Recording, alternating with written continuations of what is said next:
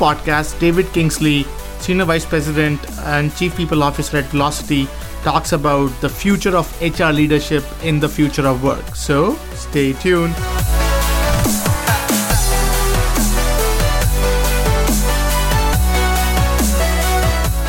Welcome everyone to Work 2.0 podcast. Today we have with us a wonderful guest. So David Kingsley, a brief bio. So David um, is a senior vice president and chief people officer at Vlocity, a Fortune Cloud 1000 company, future cloud 100 company, leading uh, industry cloud app adoption on Salesforce and driving digital transformation for the world's leading brands. Kingsley joined Vlocity from MuleSoft, where he served as head of global people and places prior to and through the company's acquisition by Salesforce. Previously, he held roles uh, of increasing responsibility at Salesforce, where he served as Senior Vice President of Human Resource for Strategy and Operations, as well as Vice President of HR Business Partners for Sales Technology and Products. Prior to Salesforce, Kingsley spent 13 years in talent and organization leadership capacity in the consulting division of Accenture, and Booz Allen, serving clients in government and communications and high technology industries. He holds an MA in organizational science from George Washington University and a BA in organizational uh, and a BA in international relations from Catholic University and is lieutenant uh, in the US Navy Reserve. With that, David, welcome to the podcast. Vishal, thank you so much. I really appreciate it. Thanks for having me here. So, um, I'm glad. I think um, one of the fascinating thing about your background is um, the breadth and the depth. I think you have both in, in a very interesting way. So government, like you check all the boxes: enterprise, government, consulting, product, um, and high tech, low tech. It's it's it's. So why don't you walk us through your journey? Like what brought you to this point? Sure. Yeah. It's, well, it's uh, it's interesting. It's a circuitous journey, and I think that I'm I'm sure you'd agree um, you know the uh, the journey that we all have on our career paths is unique. And I think if you asked me 20 years ago where I would be today, I don't know. I probably would have given you an answer that sounded something like international relations, working uh, in, in Brussels or something.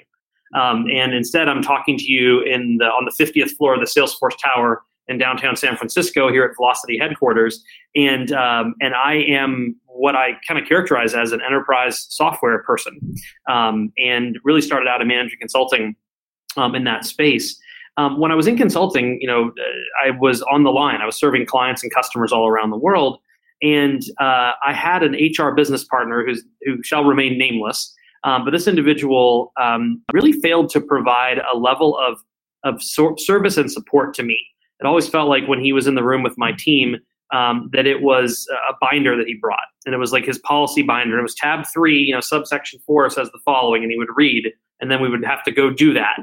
And I actually, Vishal, one time uh, we were doing calibration with with one of my teams, and I, I stopped the meeting, and I uh, I excused him from the meeting out in the hallway, and I said, I'm going to ask you to actually step out. And his eyes got real big, and I thought, oh my goodness, I'm making a real career limiting move here. Uh, but I said, I failed to expose you to the nature of what my team does in the marketplace and what we're mm-hmm. facing and the talent we're trying to attract and how we're trying to lead the team, et cetera.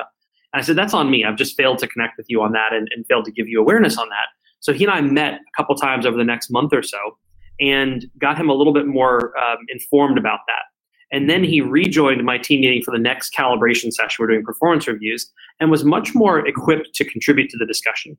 So uh, as I was reflecting on that in my professional journey, um, that was the point at which I said to myself, something has got to be done about the traditional way that we think about how we provision HR services. Mm. And that's a two way street. It's first of all the business, the clients coming to us and saying, we want you to be a partner at the table with us. And it's the HR teams around the world, or what we call employee success here at Vlocity, the employee success teams around the world really showing up to that table and owning what they're working on and owning that journey and owning their role as contributing function in the organization.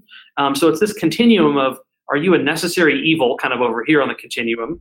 Um, are you uh, a critical enabler, which is kind of here, like pick up the phone when I call you, or are you truly a trusted advisor? And to the point where when an executive says, wait a second, we've got to get Jane in the room. Before we start this conversation, I need my HR business partner or my, my compensation benefits person in the room for this discussion versus having HR be at the end of the line when it's like, hey, we need to do these things. Can you just go execute them? That is, I, I see that as kind of a failure on our part as HR leaders. More of when we're winning is when we're being invited into the room for the initial part of the discussion, or the client is saying, I cannot have this meeting without my HR person here for it. That's when we've really achieved. And so, starting my career, you know, back in consulting, my first exposure to the HR discipline was really the kind of necessary evil. It's like, oh, I'll call my HRBP when I need him, but please don't reach out to me.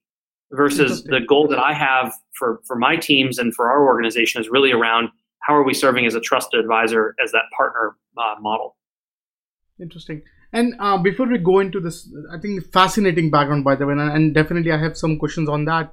Um, why don't you walk us through Vlocity? Like, what is Vlocity? What do you guys do? Yeah, absolutely. So Vlocity is the fastest growing uh, company on the Salesforce App Exchange. Um, to our knowledge, we're one of the fastest enterprise software companies, fastest growing enterprise software companies um, that we're aware of. Uh, and what we do is we take the world's most powerful customer relationship management software, which is Salesforce, and we're built on the Salesforce platform. And so we support and face industry verticals. So the room I'm sitting in right now is insurance. Next to me is health insurance. I've got government down the hall. I've got energy behind me. Um, so these are highly regulated industries um, that we serve, and we configure and deliver on the Salesforce platform in a way that a customer buys a license of Salesforce software and they buy a license of Vlocity software, and that accelerates their journey to time to value and helps uh, that customers customers connect with them uh, in new ways, and it brings companies and customers closer together. So that's just the nature of customer relationship management. Um, but we spent five years and you know over a hundred million dollars building this company that configures and, and and creates the value for the customer right out of the box. So if you think about when you buy Salesforce license, and, and many of your um, readers and listeners probably have it in their organizations, really powerful tool. I've been using it for almost 15 years now uh, myself. Um, then Vlocity comes along, and we we give them even more power on on that platform to drive uh, time to value in the market. The reason we face those industry verticals, frankly, Vishal, if you remember the last time you called your, your mobile telephone provider, right? Mm-hmm. You probably didn't wake up in the morning and say, gosh, I can't wait to call Verizon or I can't wait to call Sprint. Um, it's because it was sort of a lackluster customer experience, right? Mm. They didn't know exactly who you were. They were trying to sell you stuff you didn't need. They didn't have all your history in front of them. And so, where Vlocity partners with our customers, it's in helping transform the nature of those customer relationships um, for those industry verticals. Um, so we're really proud of what we built. Um, we're about uh, 900 people globally around the world today, presence in 24 countries. Um, and we'll grow probably next year to around 1,200, 1,300 people. So we're doing about 50% year on year headcount growth uh, in the organization. So uh, really kind of uh, high rate of growth as a company, which brings into play all the things that your readers and listeners understand around how do you scale um, and, and drive a meaningful employee experience. Interesting. Wow. So uh, one thing I think um, I was fascinated um, by your responses that HR should be a partner to someone's success journey and not really meet at the end um, of the process. So very radical thought. I think the systems somehow the, how HR is designed today, it's not designed that way. Mm-hmm. So and and HR being sort of closely working very closely with the culture of the company. What is what has been some of your struggles in getting in getting sort of this um, futuristic HR installed, which is mm-hmm. not really typical HR that we we can relate with? Like what what are some of the challenges that you are seeing? We'll be back after a short break. This part of the podcast is sponsored by Tao.ai, world's first AI-powered platform to build enterprise success network. Learn more at Tao.ai. Let's go back. Yeah, the great thing is, I, I, really believe, Vishal, that we have the building blocks of exactly what we need to create for our companies. The, the core constitutive elements are all there, and the professionals that we need in the industry, there certainly aren't enough of them. We always need more great HR talent around the world. Um, and at the same time, I think we've got the right players on the field, if you will, the right players on the pitch, depending on where you are in the world. Um, the way that we're thinking about it differently is taking a design thinking approach to the nature of HR. And so uh, I think of it like um, customers. So employee as customer. So if you think the last time you went into the Apple store, for example, um, you walked in the front doors of this, you know, super large glass wall in the front of the, of the building. It's all white and shiny inside and you know, chrome and everything. And you walk in, there's a person in a colorful T-shirt there, and he or she or they greeted you and said, um, "Welcome to Apple. What can I help you with today?" And you said, "Oh, I'm here for a new case for my phone." Okay, fine. And they send you that part of the store. And when you get to that part of the store, there's another person in a colorful T-shirt who says, "Okay, what kind of phone do you have? What are you looking for? What are your needs?" And then in about you know 10 minutes, you walk out of the store having spent anywhere from 50 to 500 or $1,000, um, and you got a huge smile on your face because it was a seamless transaction from being greeted to being presented with product options to getting your questions answered to the transaction of actually making a purchase decision. Right, they're on that little handheld device. You tap to pay, or you swipe your card, or you put your chip in, and then you walk out. They email you your receipt, uh, and you don't have a bag. Maybe you just take the device out there, or they give you this cool little bag you carry out, and it's a really seamless customer experience. So true is the same of our customers when they walk in the doors of our company, because those customers are our employees. They walk in the door and they're expecting a customer experience, a customer grade experience for their employee experience in the organization. And so when we shift that mindset of employee as customer, I think that's the first part of what expectations do I have out in the marketplace of the vendors that I interact with as a customer. So too do our employees have those expectations. So that's where the start point is employee as customer. Then we think about that customer in segments. So just like great service providers and vendors around the world think of us as customer segments, um, so too should we in, in, in, HR. And so the four segments that I, I like to think about are the candidate experience, the new hire experience, the employee experience, and the manager experience. So those four different customer segments, if you will. Each of those segments has what we call moments of truth that sit underneath those. And in those moments of truth, that customer, that employee, makes a decision about are they going to have a greater affinity for our brand or our company, or are they going to be driven into the arms of one of our competitors? And we know that 90% of millennials are either actively seeking or open to a new job. Right now, today, in all of our organizations, and I was doing a new hire orientation yesterday, and I walked in the room, and a number of our new new joiners are, are, uh, are millennials, and I thought to myself, we just gave you a job. We just hired you. And you're already thinking about your next job. And that's great because it's holding employers accountable for delivering an amazing employee experience to that internal customer. Um, and it asks us all to raise our game. So, as I said earlier, we've got the right talent on the field in HR around the world. I really do believe that. I, I, I talk with and meet with colleagues and, and team members all around the world in conferences and, and roundtables and dinners. Um, we've got the right people. Now it's a matter of how are we as HR leaders um, organizing our functions and taking them to market, if you will, in a way that's responsive to this nature of the customer experience and responsive to the customer segments. So these moments of truth that sit underneath those customer experiences, I'll give you just a couple of examples.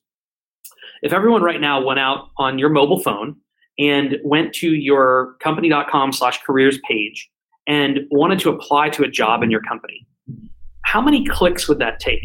Mm. And could you do that standing in the queue at the airport, ready, waiting to board a plane? Right.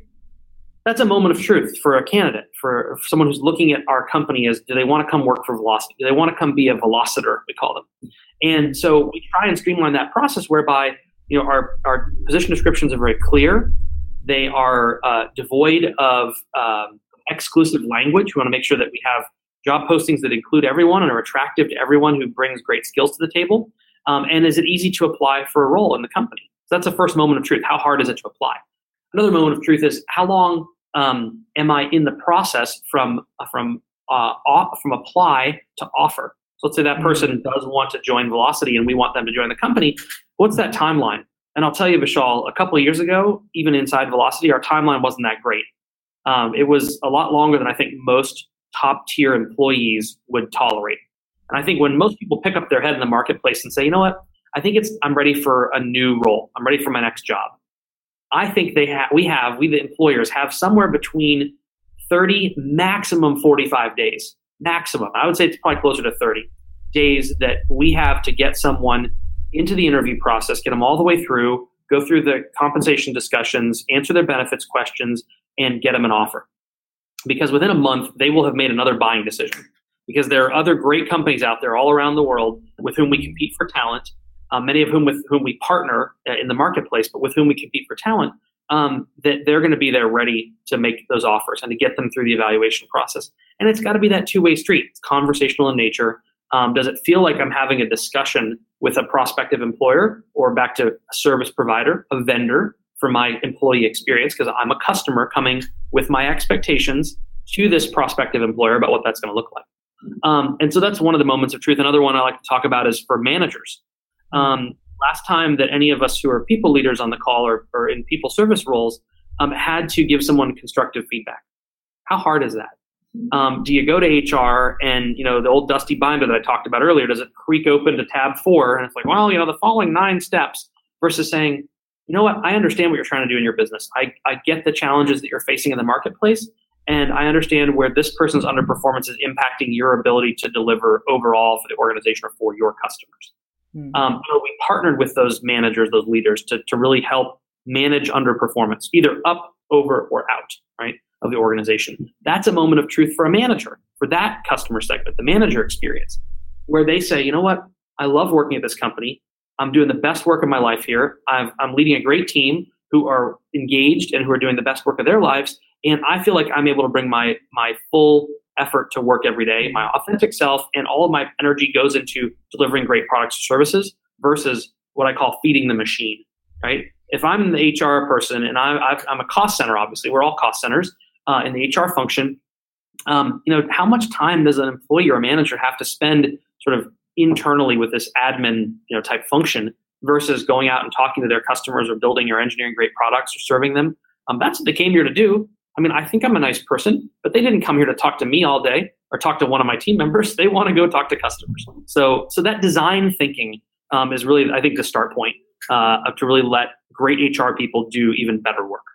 Interesting. Wow, fascinating. So um, I was, um, I think, just before our, our conversation, I was talking to one of the chief people officer for a, a 400 uh, people size company, and this guy was saying that he is in 14 countries um, and expanding rapidly as and, and they are they have workers from all all around the world, and there some of them are remote workers, and now we're we're living in this new reality. Like so, earlier um, if you are in multinational or transnational company, you are maybe 10,000 size plus company, or like you are uh, pretty much like an office driven company. Now, almost every small size company is uh, making, uh, keeping the doors open for this remote worker and this new trend.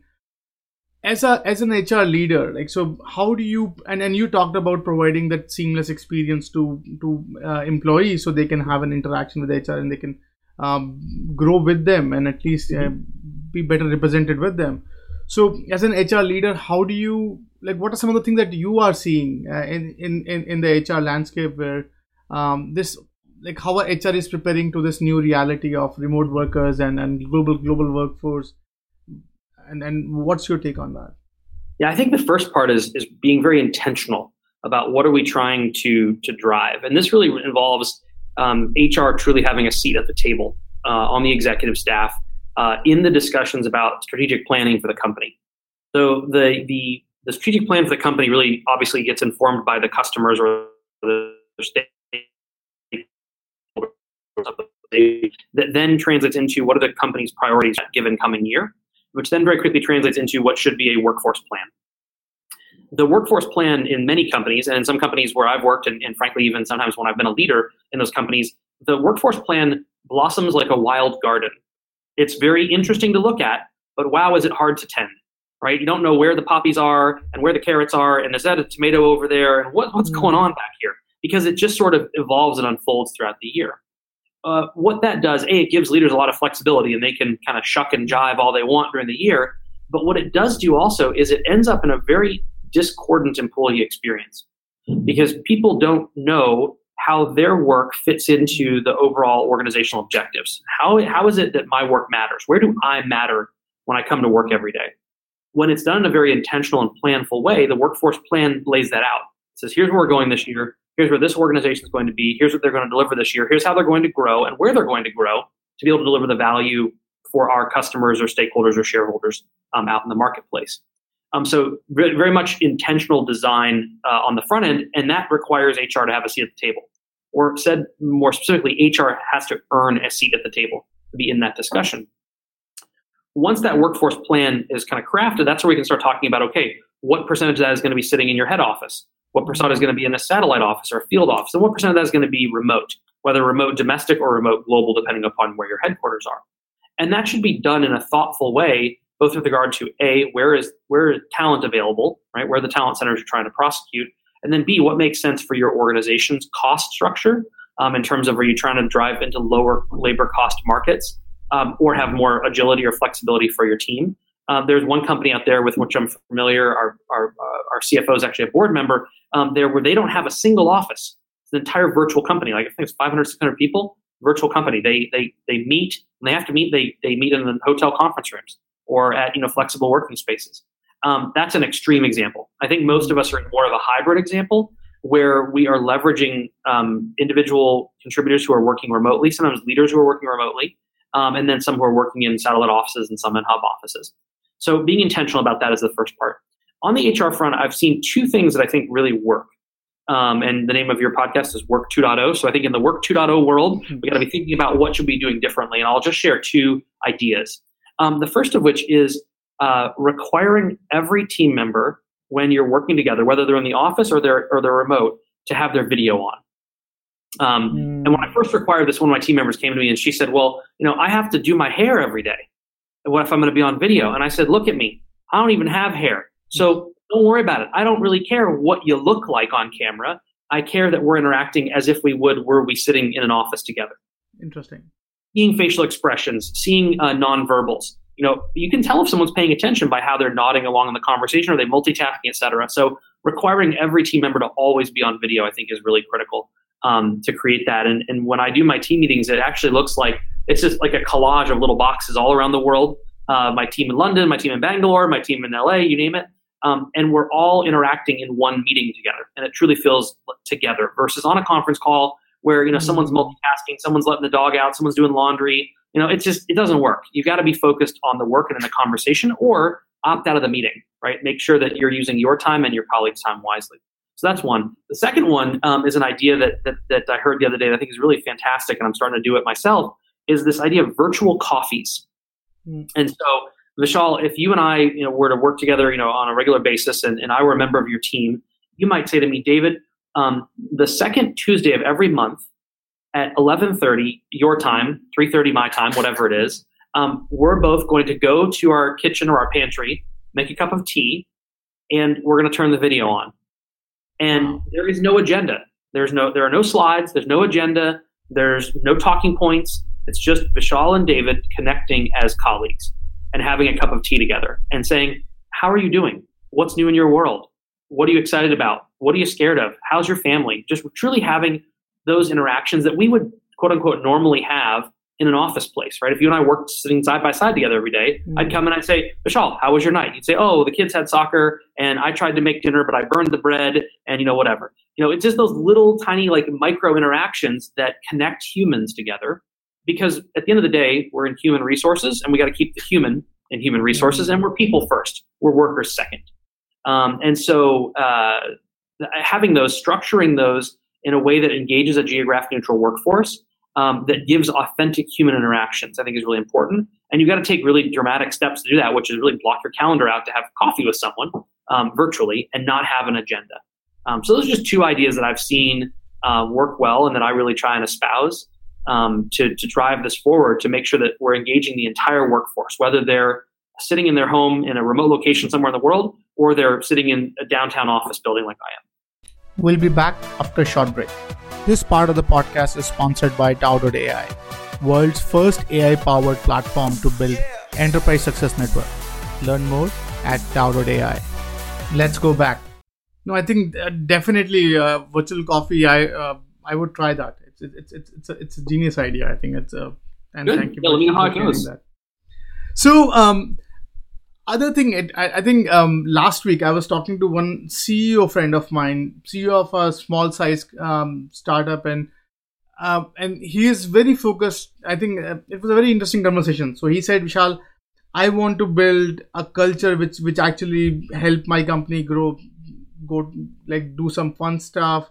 And he's expanding. I think right now it's, it's about three four hundred. It's not a start startup now. He's more of more of a mid scale and he said that he he was in a ruffle with their HR because it, he's not he said i want people to be traveling like living here in mm-hmm. this area so mm-hmm. i can i can work with them and mm-hmm. now the hr is saying hey this is not trendy like the trendy now is this globalization and people are like why you are restricting yourself from getting work from all mm-hmm. around the world mm-hmm. when you can get them at an, at an affordable cost and all that so if you are in hr who is in this this sort of uh, uh, tug of war between the legacy way of doing business where okay i want this things here and and the, on, on on the other side where you see the trends are pointing towards something else mm-hmm. what would be what would be your suggestions or, or two cents for those hr leaders mm-hmm. who are in this fix of convincing leadership on on what to do mm-hmm.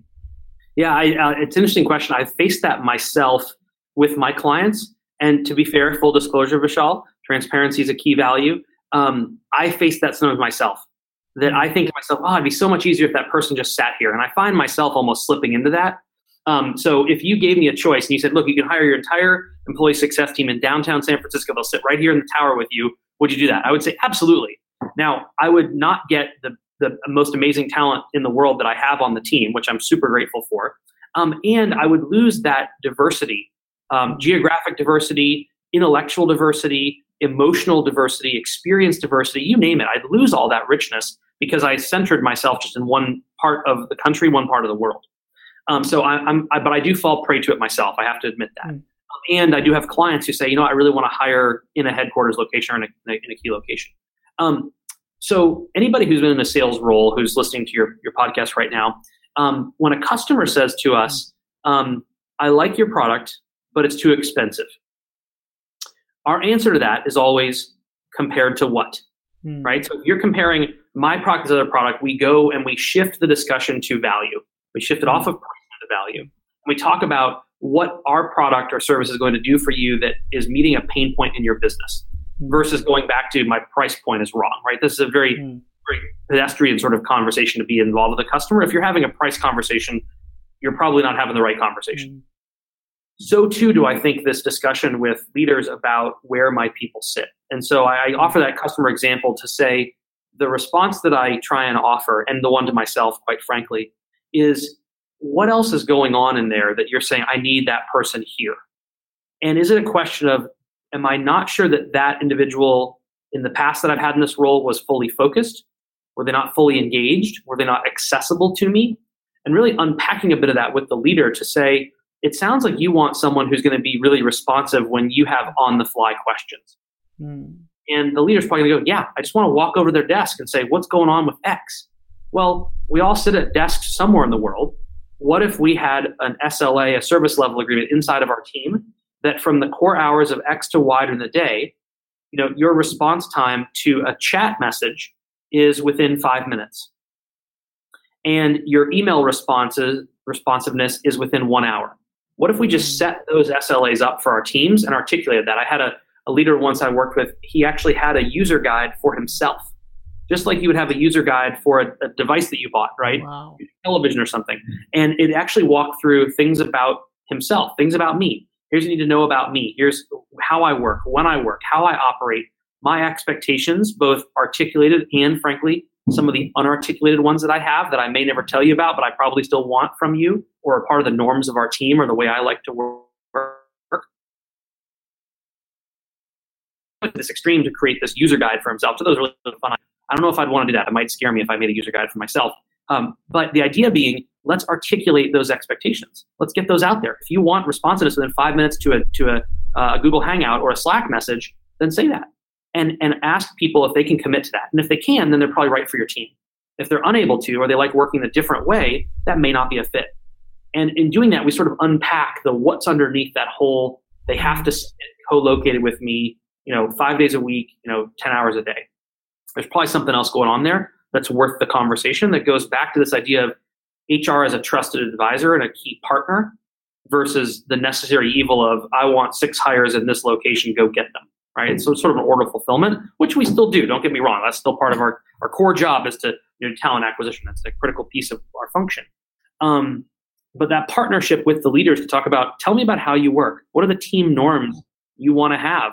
What does your team success look like when it's operating fully? And you can probably unpack those into ways that you can find functions uh, inside the business operation that can can meet those needs. Interesting. And then one one area I'm really curious to learn from you um, as an HR leader. So we talk to various leaders at various levels, and we are seeing. And I'm coming from the data and technology end, right? So uh, what we see is technology is integral part of almost every uh, business process, including HR. And when technology right now it's at, at, at, a very interesting stage, so where technology is getting disrupted in mm-hmm. a very interesting way that means even the business that's that's running on those technologies are also getting disrupted right mm-hmm. so whether you call it um, organizational structure are getting dis- uh, disrupted um, employee expectations are being disrupted like worker office space everything like every aspect of hr is getting disrupted so when you're running an organization uh, when almost every uh, aspect of the business is somewhat shaky in a way that they're maturing, they're, mm-hmm. they're transforming. How do you keep yourself um, at peace, at balance, to mm-hmm. understand like how to how do you grow your company through this disruptive time? Like what what are some of the some of the hacks or tricks you could share that mm-hmm. is helping you sort of stay sane throughout this this evolution? Yeah, I think the first one, it's an analogy that I was down in Mexico on a, a vacation this couple years ago, and I had never surfed before and anyone on your who's listening to your podcast who surfed will probably resonate with this, but you can kind of envision it in your mind even if you haven't. The instructor said to me, when you think about what you're doing out there surfing, he said, you either ride the wave or the wave rides you. Mm. And he said, so if when you're trying to get up on the wave and you're fighting it, it's going to smack you in the face, it's going to push you under the water, and it's going to turn you upside down. He said, but if you focus on working with the way the wave moves and getting on top of it, you're going to be much more likely a to enjoy yourself uh, and b not get dunked under the water and rolled around. Which I think in today's day and age, um, many of us probably feel that way with the rate of change in organizations, as it feels like you're getting dunked underwater and rolled over and dragged through the sand, versus thinking about how do I know that the uncertainty is going to happen. This is sort of the new normal in business, in our industries, in our organizations, and how do I move along with that? So the idea that all of our engineering organizations have gone to agile methodology, right? We don't do mm. really waterfall development most companies anymore. We're all in an agile world. Um, how do we think also about running and guiding and serving our HR teams in an agile way? Are we using sprints in the same way that our developers using sprints? Mm. And do we have them in com- really tight time frames with very uh, achievable deliverables that allow us to pivot and shift as the product grows and matures? And are we doing multiple releases per year? right? Back in the day, uh, HR used to have kind of the big bang. It was like once a year we mm-hmm. rolled out all of our new stuff and we had all of our little PDFs and our enablement sessions, and, and then everyone, okay, good, we've got it. That's not how people think about their business anymore. That's not the way that people think about their work or their lives anymore. We are in this agile environment. And so the idea of iterating uh, is very, very important and being comfortable with that. Things are going to shift. I'll give you a practical example of that. Um, I no longer allow any policies to be created in anything but a Google Doc. Hmm. So uh, our handbook is a great example.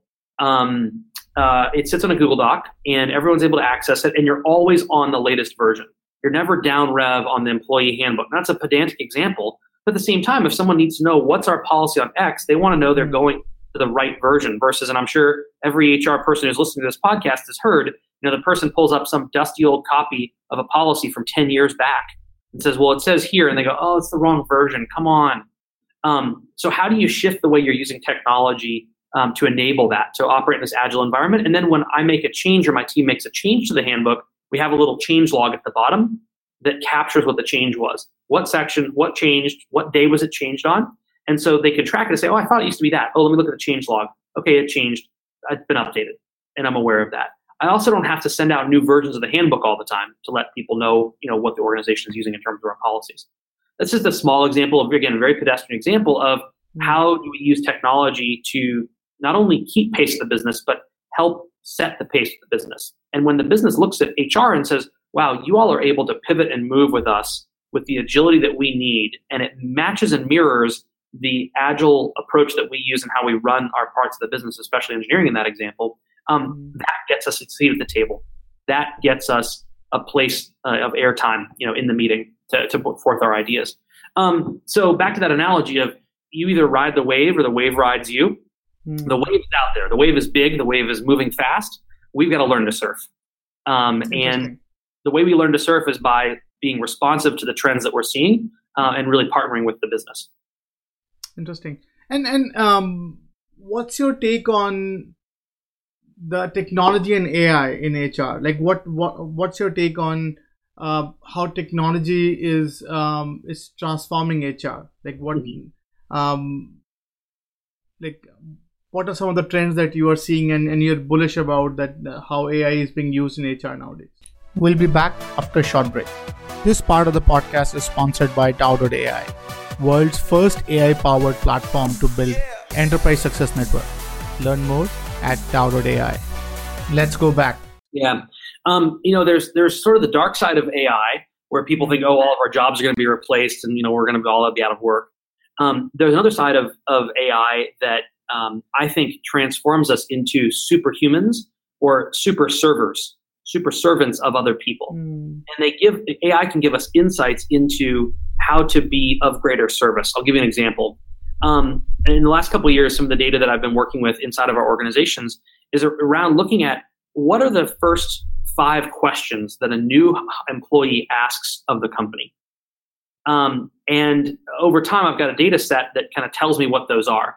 And for example, back to the earlier part of the conversation with the manager, one of the first questions they ask me, usually within the first three months in the company, is how do I put someone into performance management? Right? When you come as a new leader, you assess your team, you kind of look at what you've got. You probably have 80% of your people are just rocking and rolling, uh, and 20% of them maybe need a little bit of help. They need a little encouragement, they need correction, or maybe they're not right for the team or the organization anymore. The manager wants to know how do I go about doing that? Mm-hmm. So using some of the data from that, um, I'm able actually to proactively push content out to those customer segments before they even know they need it.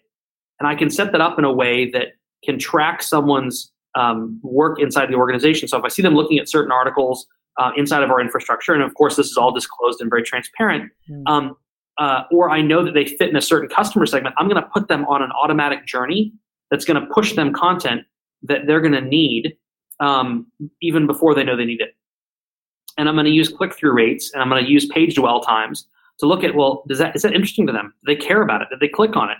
Are they reading it? Are they taking a next action on it? So the same thing that marketers use for us as customers out in the world when they send us an email, so too do I try and leverage internally in a non-invasive, non-creepy, overt, transparent way to say the way we're structuring this is here to serve you better. Um, because again, I want to kind of stay out of your way most of the time you're trying to run the engineering team, right? You're building a great product. You don't want to talk to me every day. You do want to know that I'm there when you need me. And frankly, you want me there even when you don't know that I am needed, right? You just want me to kind of pop up and say, hey, I mm-hmm. noticed that you're trying to do this. You remember that old, um, the little uh, paper clip in Microsoft Word yeah. clippy? Kind of annoying, right? It was like, it looks mm-hmm. like you're writing a letter. Bink, bink, bink. Um, sometimes you were writing a letter and you're like, oh, actually, great, there's a template for that what if we can replicate some of that in a similar way, mm. um, but really have a 100% hit rate or 99% to say, you know what, that's right. The customer or the employee in this case was trying to do that, or they want to do this, or they had a question about that. And I just pop up my team or my data or my content just pops up and serves them in a proactive way. That's really where I think the the kind of the high sweet fruit of AI sits right now for us in mm-hmm. terms of how do we serve our customers, our employees, our managers, our new hires, our candidates in ways that they don't even know they want, but they are delighted when we do it. That they go, "Wow, I I didn't even know that was possible. Thank you." Um, that's that's the highest compliment that I can I can get for our team's work is when one of our customers says, "I didn't even know you could do that." It's like, yeah, not only do that, but we did do that, and it served you in a way that delighted you. Interesting. I think that's that's that's fascinating. So um, one um, so one aspect I want to understand from you is that um, bias, right? So when I think I'm always curious to learn. With great power comes great responsibility, right? And, and leaders are are basically they are they have this um, so-called responsibility and bias is a big problem at leadership levels right so they they come with their own baggage they many oftentimes um, uh, get into this tailwind of uh, just huddling through their own own baggages like what what is some of the hacks that you had that you have used to check yourself from any of the biases that you bring to the table mm-hmm.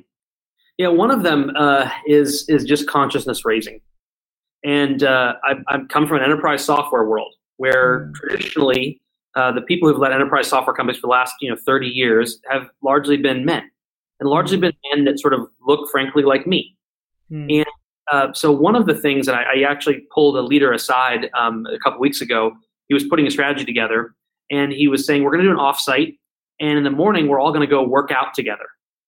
Mm. and i was like okay fair enough. Many people of all backgrounds and shapes and sizes exercise. I get that. Mm.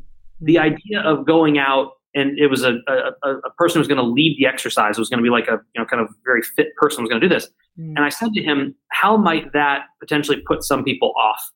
Right? Mm. What if they don't exercise or they can't or they're concerned about their own physical capabilities? Mm. Um, so what if instead, I know you want to get outside and get some fresh air and be in San Francisco.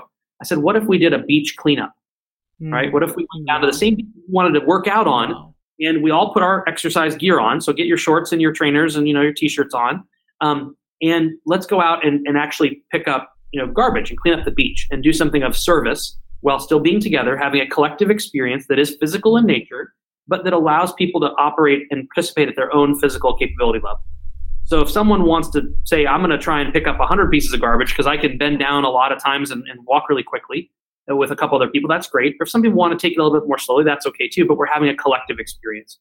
So I think that's the first one is just consciousness raising. Mm. Uh, not everyone has the same journey at the same time. Doesn't mean that we all have to do the same thing. It's okay that we're different. It's okay that we have individual richness about our backgrounds and our experiences and, and who we are as people. And there is a place for all of us. I think about it like a, a patchwork quilt. Um, and there are these amazing, colorful, beautiful threads that run through our companies and our organizations that together create this tapestry um, that keeps us warm and keeps us comfortable or hangs on our wall and, and looks great um, or uh, comforts our family, that's us. That's our company. That's the fabric of our organization. And each of us brings this diverse thread to the table that makes us strong and interesting. I was talking with a leader this a couple years ago, and uh, he was saying, "You know why I like diversity?" And I was thinking he was going to say something like, "Oh, it's good for PR or something like that." And he said, "It's just more fun." He said, "It's more fun to come to work, um, mm. Company that has people that look and think and do differently than I do." Uh, and I thought that was a really interesting concept. He said, "Let's let's stay away from all of the the trappings of the D&I language that we sometimes get really wrapped around the axle on." And I know they're well intending. They said, "Let's get back to just the nature of what is it to be human and have a human experience. And human experiences are richer when they're more diverse. Full stop. So let's go build a diverse company." Which I thought was a really interesting sort of way to cut through all the discussion and get to brass tacks about why it's it's a good thing to have diverse and inclusive organizations because it's more fun to be in them and oh, by the way, I think organizations have an obligation to the world to give people meaningful work to do, where they feel psychologically safe, they are challenged, they're given goals that are meaningful and reasonable, and they're given feedback and coaching, and they can grow. Um, and that requires a, a diverse uh, mindset, intellectual diversity or psychological diversity about how we think about how people uh, come to the table. Um, so that's on, on one side of it.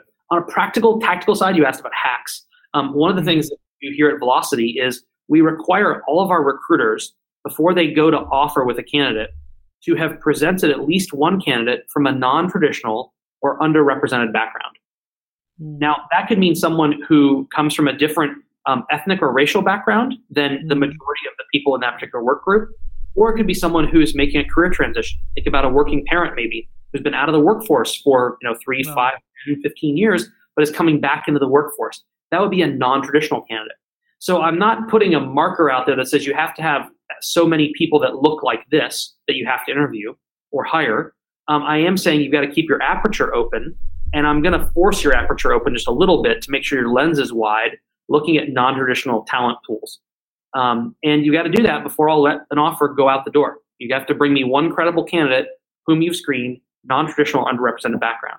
What that does is then, and we've even seen this already, this is about six months we've had this in place, that the recruiters are then taking those candidates to their hiring managers. The hiring managers going, wow, you know, I never thought about that. That's someone who, for example, was in uh, maybe management consulting for 10 years, left to, to have a family, and he or she or they came back to the workforce. and they are an amazing fit for our professional services organization.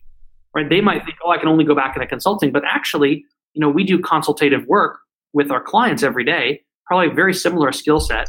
Um, and maybe you've taken some training or some classes offline and you've learned to use Vlocity. All of our training is free um, out on the mm-hmm. internet, certified on Vlocity for free. And if they've taken that step, wow, we have a place for them where they can come in and do amazing work and drive their career forward. So that's kind of one of the minor hacks. It doesn't cost anything. It's not me setting quotas or you know putting big banners out on the internet about it. It's just the way we operate, you know, in a, in a very right. meaningful, planful, thoughtful, and frankly quiet way of just here's how we do our work. Um, and uh, and that idea, frankly, was brought to me by one of our recruiting team, who said, "How can we do this in a way that doesn't require us to set quotas, which just feel kind of not right, um, but in a way that is authentic and can help move the needle?" And and Vishal, we're seeing movement, and that's great. And that's what we're that's all awesome. all of us in the HR function. Um, that is that is placed on us as a great responsibility, as you said, with with great power, authority, or whatever we've got um, it comes that responsibility to help our organizations drive forward from a D&I perspective to create these safe and inclusive, uh, wide wide ranging, um, you know, experiences that we we take to market. Interesting. And and if we talk about say future of work, right, and and and um, and jobs of future, mm-hmm. as an HR leader, like what do you think would be next for next five year, ten year? Mm-hmm. What are some of the bigger bigger challenges that HR leaders would face that we should one should uh, start prepping for as an HR leader? Yeah, it's a it's a big word that I don't often use because I'm not sure I fully understand it. But neuroplasticity, I think, is the number one thing um, that we can help uh, create organizations that are learning organizations where people are hired into them and knowing when they come in the door, you're probably not going to be in the same job that I'm hiring you for um, mm. five years from now, or in three years from now, or frankly, in companies like ours with this stratospheric rate of growth, even a year from now we're going to ask you to take on something else, or you're going to raise your hand and say, I'd like a new challenge. And how do we set up the the uh, candidate evaluation, both for the candidates of our company and us of the candidates, to make sure that we're hiring people who are really focused on that um, learning mindset, on that neuroplasticity, the, the researchers call it. Um, and is my brain malleable to the point where I can learn something new? And do I have an underlying um, sort of uh, modus operandi of how I think about my work that is taking on new challenges. It is it is it is pushing myself. And if I'm not being pushed, I'm going to ask to be pushed. Those are the kind of people that we want to hire here at Vlocity, whom we are hiring. And frankly, I think the ones uh, out in the talent market who are going to be successful over time are the ones who come in and say, I, I know I'm not going to be doing the same job next year at the time I am now. That goes back to this idea of what are the millennial expectation the gig economy is beyond you know our our DoorDash delivery people and our our Deliveroo drivers and our Uber Lyft drivers. It's all of us. All of us are thinking about ourselves as these amazing contributors mm. who are going to contribute to many different organizations over our career and will bring a very rich point of view from our diverse backgrounds to deliver value.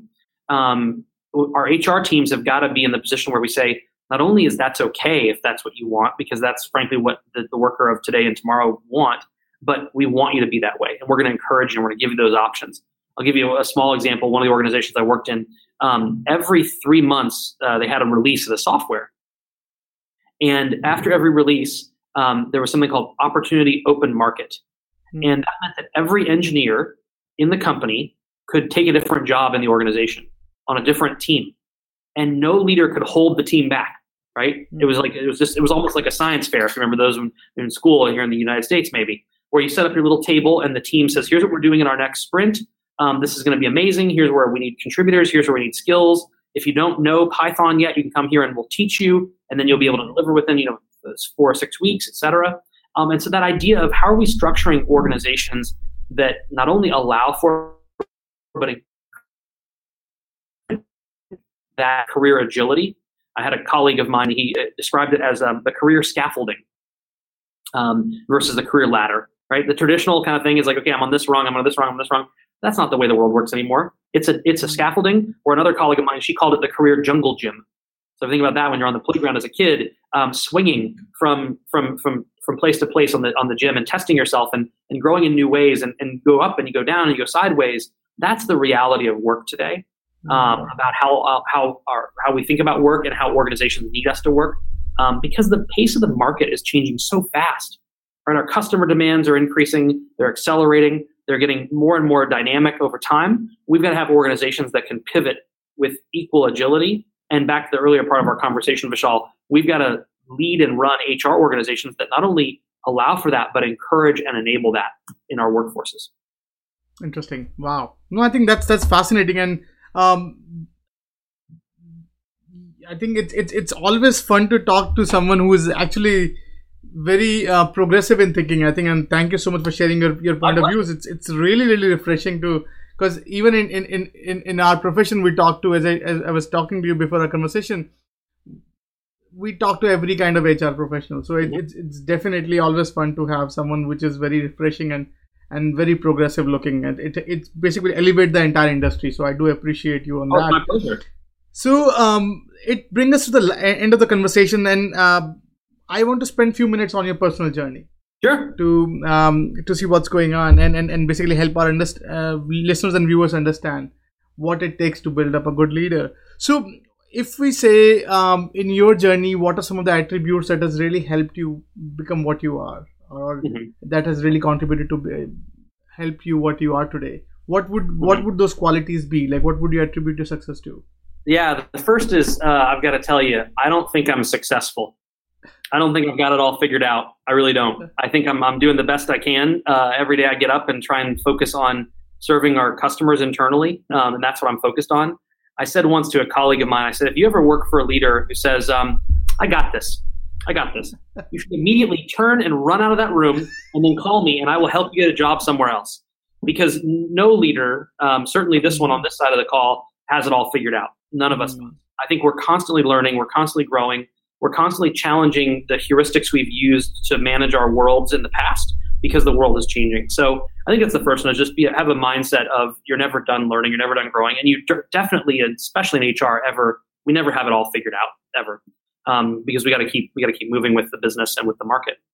Um, the second one, and and I'm I'm I'm honored for this, is I've entered a new phase of my life um, that I have a, a, new son. He's uh, he's about six months old, and um, congratulations. Thank you very much. Thank you very much. Um, and he has more hair than I do, so I'm already jealous of the kid. Um, but he's got a great smile, and and uh, and my wife Erin is, is an amazing mom. What it's done for me is given me a chance to sort of reset. What is it that makes my life rich? And it doesn't necessarily have to be a new child or a spouse or a partner. It can be anything. It can be a hobby. It can be um, you know, a, a, special person in your life. It can be uh, an idea that you're thinking about. It can be an invention you're pursuing. Anything that that gives you passion um, in life, and whether that passion is inside of your work world or outside of it, it's acknowledging that that I am a human who's been put on this earth by whatever force you believe in, whether it's the you know entropy or happenstance or some you know beneficent being out there. Um, we're all here for some reason or set of reasons, um, and we're here to contribute. We're here to make a difference. And at the end of the day, our job is to make a difference in the lives of others. Whether we're building software, servicing software, running HR, leading a company, being an entrepreneur, you name it, our job is to be of service. Um, and so staying focused on that um, of what am I here for? What makes my life rich? And where do I find my center is very, very important. So, so I've had a chance to revisit that as a, as a, as a person, let alone a professional, revisiting my center um, and focusing on what is it that makes my life rich and what is my life's calling and recommitting to that. I think we've got to do that every, at least every year, every five years, maybe um, in our in our professional lives of what am I here for? What am I doing? And uh, how does my life matter to the world? Um, so when mm. I when I'm when I'm gone and I'm no longer here in my physical form, um, is there something I've done that endures in the world that has driven positive change? And I think that's why, frankly, most everyone who's listening and watching your podcast is in this business, right? We're in HR to be of service, hopefully. Um, the, the, word human is in there, so hopefully we're, we're good with working with people.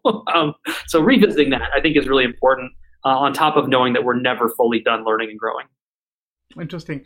And um, last but not least, so if you want something uh, for our listeners and viewers, if, if you want our listeners and viewers to take away something from this conversation, like what would that be? What would be your closing remark? in this role of service, I think to to people and to organizations, one of the most powerful things we can do is ask, hmm. ask for feedback, um, and to say, how is this going for you? Right? Here's my intention. Here's what I'm trying to deliver for you. How's that working for you? Um, and get that feedback and truly, truly be open to it. Sometimes it's hard, right? They say feedback is a gift. Sometimes a gift you want to return or take back to the store, but there's no receipt for it. You can't take it back. It's coming at you, and, and it's there's value in it. And when someone gives us feedback, it's because they care.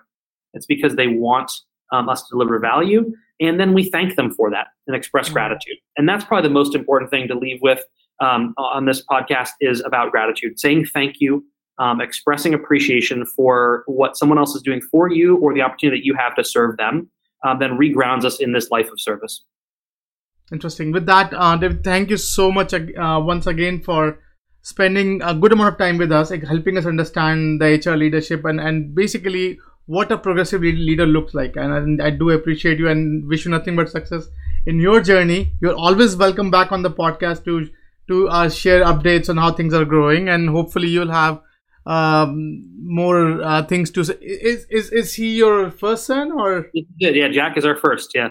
Oh, nice. So so you would um, lot of action awaiting there as yes, well. so sleep, love to know the stories. Thank you so much.